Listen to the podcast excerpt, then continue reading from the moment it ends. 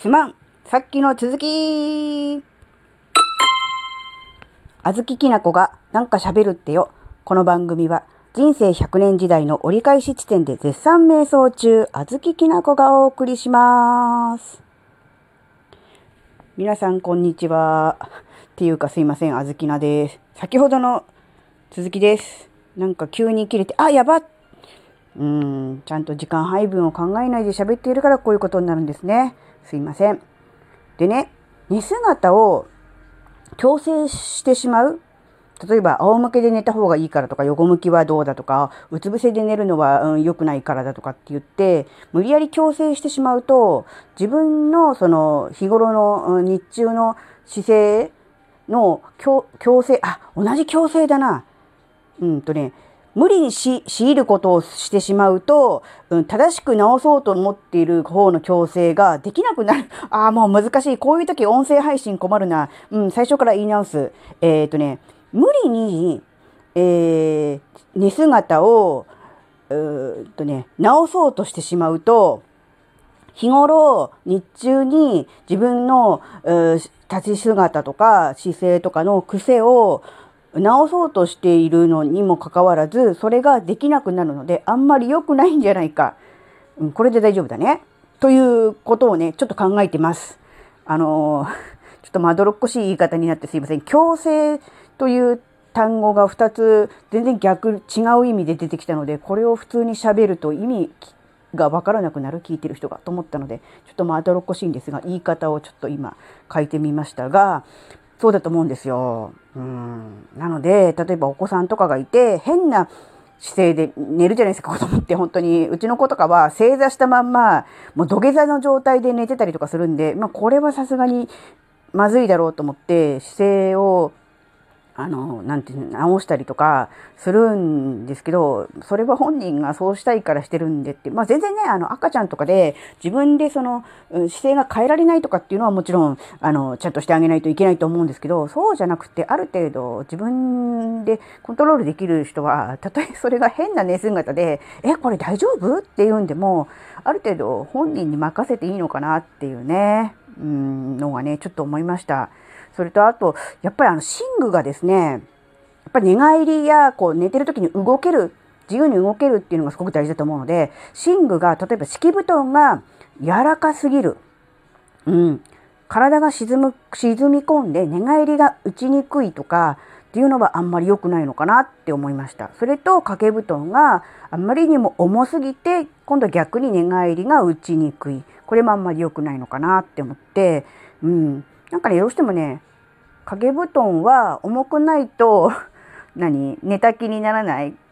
うん、重さがないとダメっていう人もいると思うのね。なんか今世の中的には羽毛布団とかで軽い感じのが流行りっていうか流れだと思うんだけど、その流れに逆行して掛け布団何キロありますみたいなその重みをね感じることによって安心をするっていうなんかそれは心理学的なことだったのかなっていうんでわざわざね重めの掛け布団っていうのがね売ってたりもするしそういうのがいいって思ってそういうのをね求める人もいるんですよ。なのでまあもちろんねうん、そういうのがいい人はいいとは思うんですけどどうしてもね寝返りを打てない打ちにくいっていうことで例えば朝起きると体が痛いとか、うん、なかなか日中の、うん、疲れやそういう体の痛みが取れないっていう場合はもしかすると掛け布団を少し軽めにして軽いのにしてみるとかあるいは敷布団をあまりこうなんていうのかな固めにとは言わないな。体があんまり沈み込まないように、例えば下にマットレスを引いてるんだったら、マットレスはやめてみるとかね。うん。してみて、少しこう寝返りが打ちやすい状態にすると、少しはいいのかななんて思います。首が 痛くて大変な人に言われたくないですね。でもね、そういうことはね。うん。まあ自分がね、そうなってみて、初めてわかるっていうこともあるんでね。一応ね、一応お伝えしておきたいと思います。うん。睡眠ね、めっちゃ大事だと思うんですよ。あの、よくあの、ショートスリーパーとかって言うじゃないですか。で、1日24時間しかないから、睡眠時間を削れば、その分時間が増えるから、寝ないで済めばやれることが増えるからよくね？みたいな理由でショートスリーパーに憧れたり、なんならショートスリーパーになれるみたいなのも結構出てくるじゃないですか、ネット見てると。うん。まあ確かにね、世の中にはショートスリーパーの人っていうのもいると思うんですよ。そんなに寝なくても平気って。でも逆に言うと、めちゃめちゃ寝ないとダメっていう人もいるってことじゃない。平均が日本人だと6時間、ちょっと6時間半ぐらいなのかな。でも、大人でも7時間寝ましょうとか、いや、8時間は寝なきゃダメだとか、いや、睡眠の時間よりも質が大事なんだからとか、いろいろこう、睡眠にはね、いろんな人がいろんなことを言ってると思うんだけど、一番大事なのは自分に合ってるかどうかだと思うので、うんとね、睡眠時間を削るとか、睡眠時間を短くショートスリーパーになるためにとかっていうよりかは、うんとね、大事なことは、自分がこう、体調よく、気持ちよく、心地よく過ごせるか。うん。例えば、ショートスリーパーで3時間しか寝ないけど、昼間めっちゃ眠いとかは意味ないじゃん。うん。めっちゃパフォーマンス悪くて、日中ぼーっとしてるとか、うん。なんか、そういうんだと意味がないので、結局、うん、時間とか、うん、なんだろう、まあ、寝具もそうだけど、そういうのも、まあ、目安としてはあると思うのね。世の中的、一般的にこうだって言われてるっていうのはあるとは思うんだけど、でも結局最終的には自分がどうなのかっていうのが大事だと思うんで、えー、私は、えー、例えば7時間、8時間きっちり寝ないとダメだから、あなたも、もう、夜遅くまで起きてないで早く寝なさい。しっかり睡眠をとりなさいっていうのはちょっと違うのかなって逆に自分が3時間とか4時間でも全然平気だからっていやいやそんなに寝寝てたらどうすんの？そんな寝てる暇あったらみたいに言うのもちょっと違うと思うのね。人によって体質によって、えー、なんだろうそれぞれだからねそれは。うん。だから自分に合った睡眠の時間とか、まあ、睡眠サイクルとか寝る時間起きる時間も含めてね、うん、決めていくのがね、いいのかなと思う。そのためにはね、やっぱりね、いい情報は取り入れるけど、結局はそれを鵜呑みにするだけや、じゃなくって、自分でやってみて、その結果どうなったかっていうトライアンドエラーが大事だと思うのね。やってみて、すごくいいと、科学的にも証明されてると、有名人やインフルエンサーの何々さんも絶賛おすすめだけど自分にやったら合わなかったっていうんでは、やっぱりダメだと思うんで、実際やってみて、それで自分がど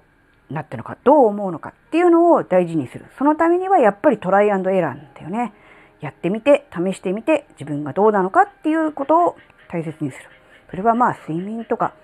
ね、それだけじゃなくって、他のことでも何でもそうだよね。まあ、健康とかね、うん、ダイエットとか、あと運動とかもね、うん、この方法で痩せるよ、この方法がいいよって言われてても、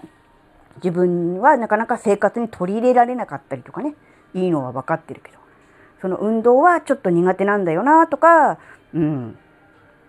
いいのは分かってるけど、同じことの繰り返しは飽きちゃうから長続きしないなとか、いろいろあるじゃん。だからやっぱりね、自分に合うもの、うん、試行錯誤の上、選んでいく。そうやってみると、こう、オリジナルのね、自分専用のなんだろう、マニュアルみたいなのが出てできてくるじゃん。そうすると、そのマニ、自分専用のマニュアルに沿って生きていけば、うん、大抵のことはうまくいくようになるので、そうするとね、楽になるんだよね。うん。あの、あれこれ悩まないでいいから、いろんな新しい情報が出てくるでしょ、世の中的に。こっちがいいと思ったら、いや、こっちだみたいな。ね、全然真逆の情報とか出てくるときに、えー、どうなんだろう、どうなんだろうって迷わなくなるの。ね、それがね、あの、なんだろう、一番楽に生きられる方法かなっていう。なんかあの、首が痛い話から、なんかオープニングのオープニング確か北斗の剣だったよね。あたたたた、終わたとか言ってたよね。うん。うん。そっからここまで話が来たぞ、2回にわたって。どういうことなんでしょう。うん。はい。というわけで、今日も変わらず取り留めのないお話をしましたね。はい、いつものことです。それではまた次回お会いしましょう。バイバーイ。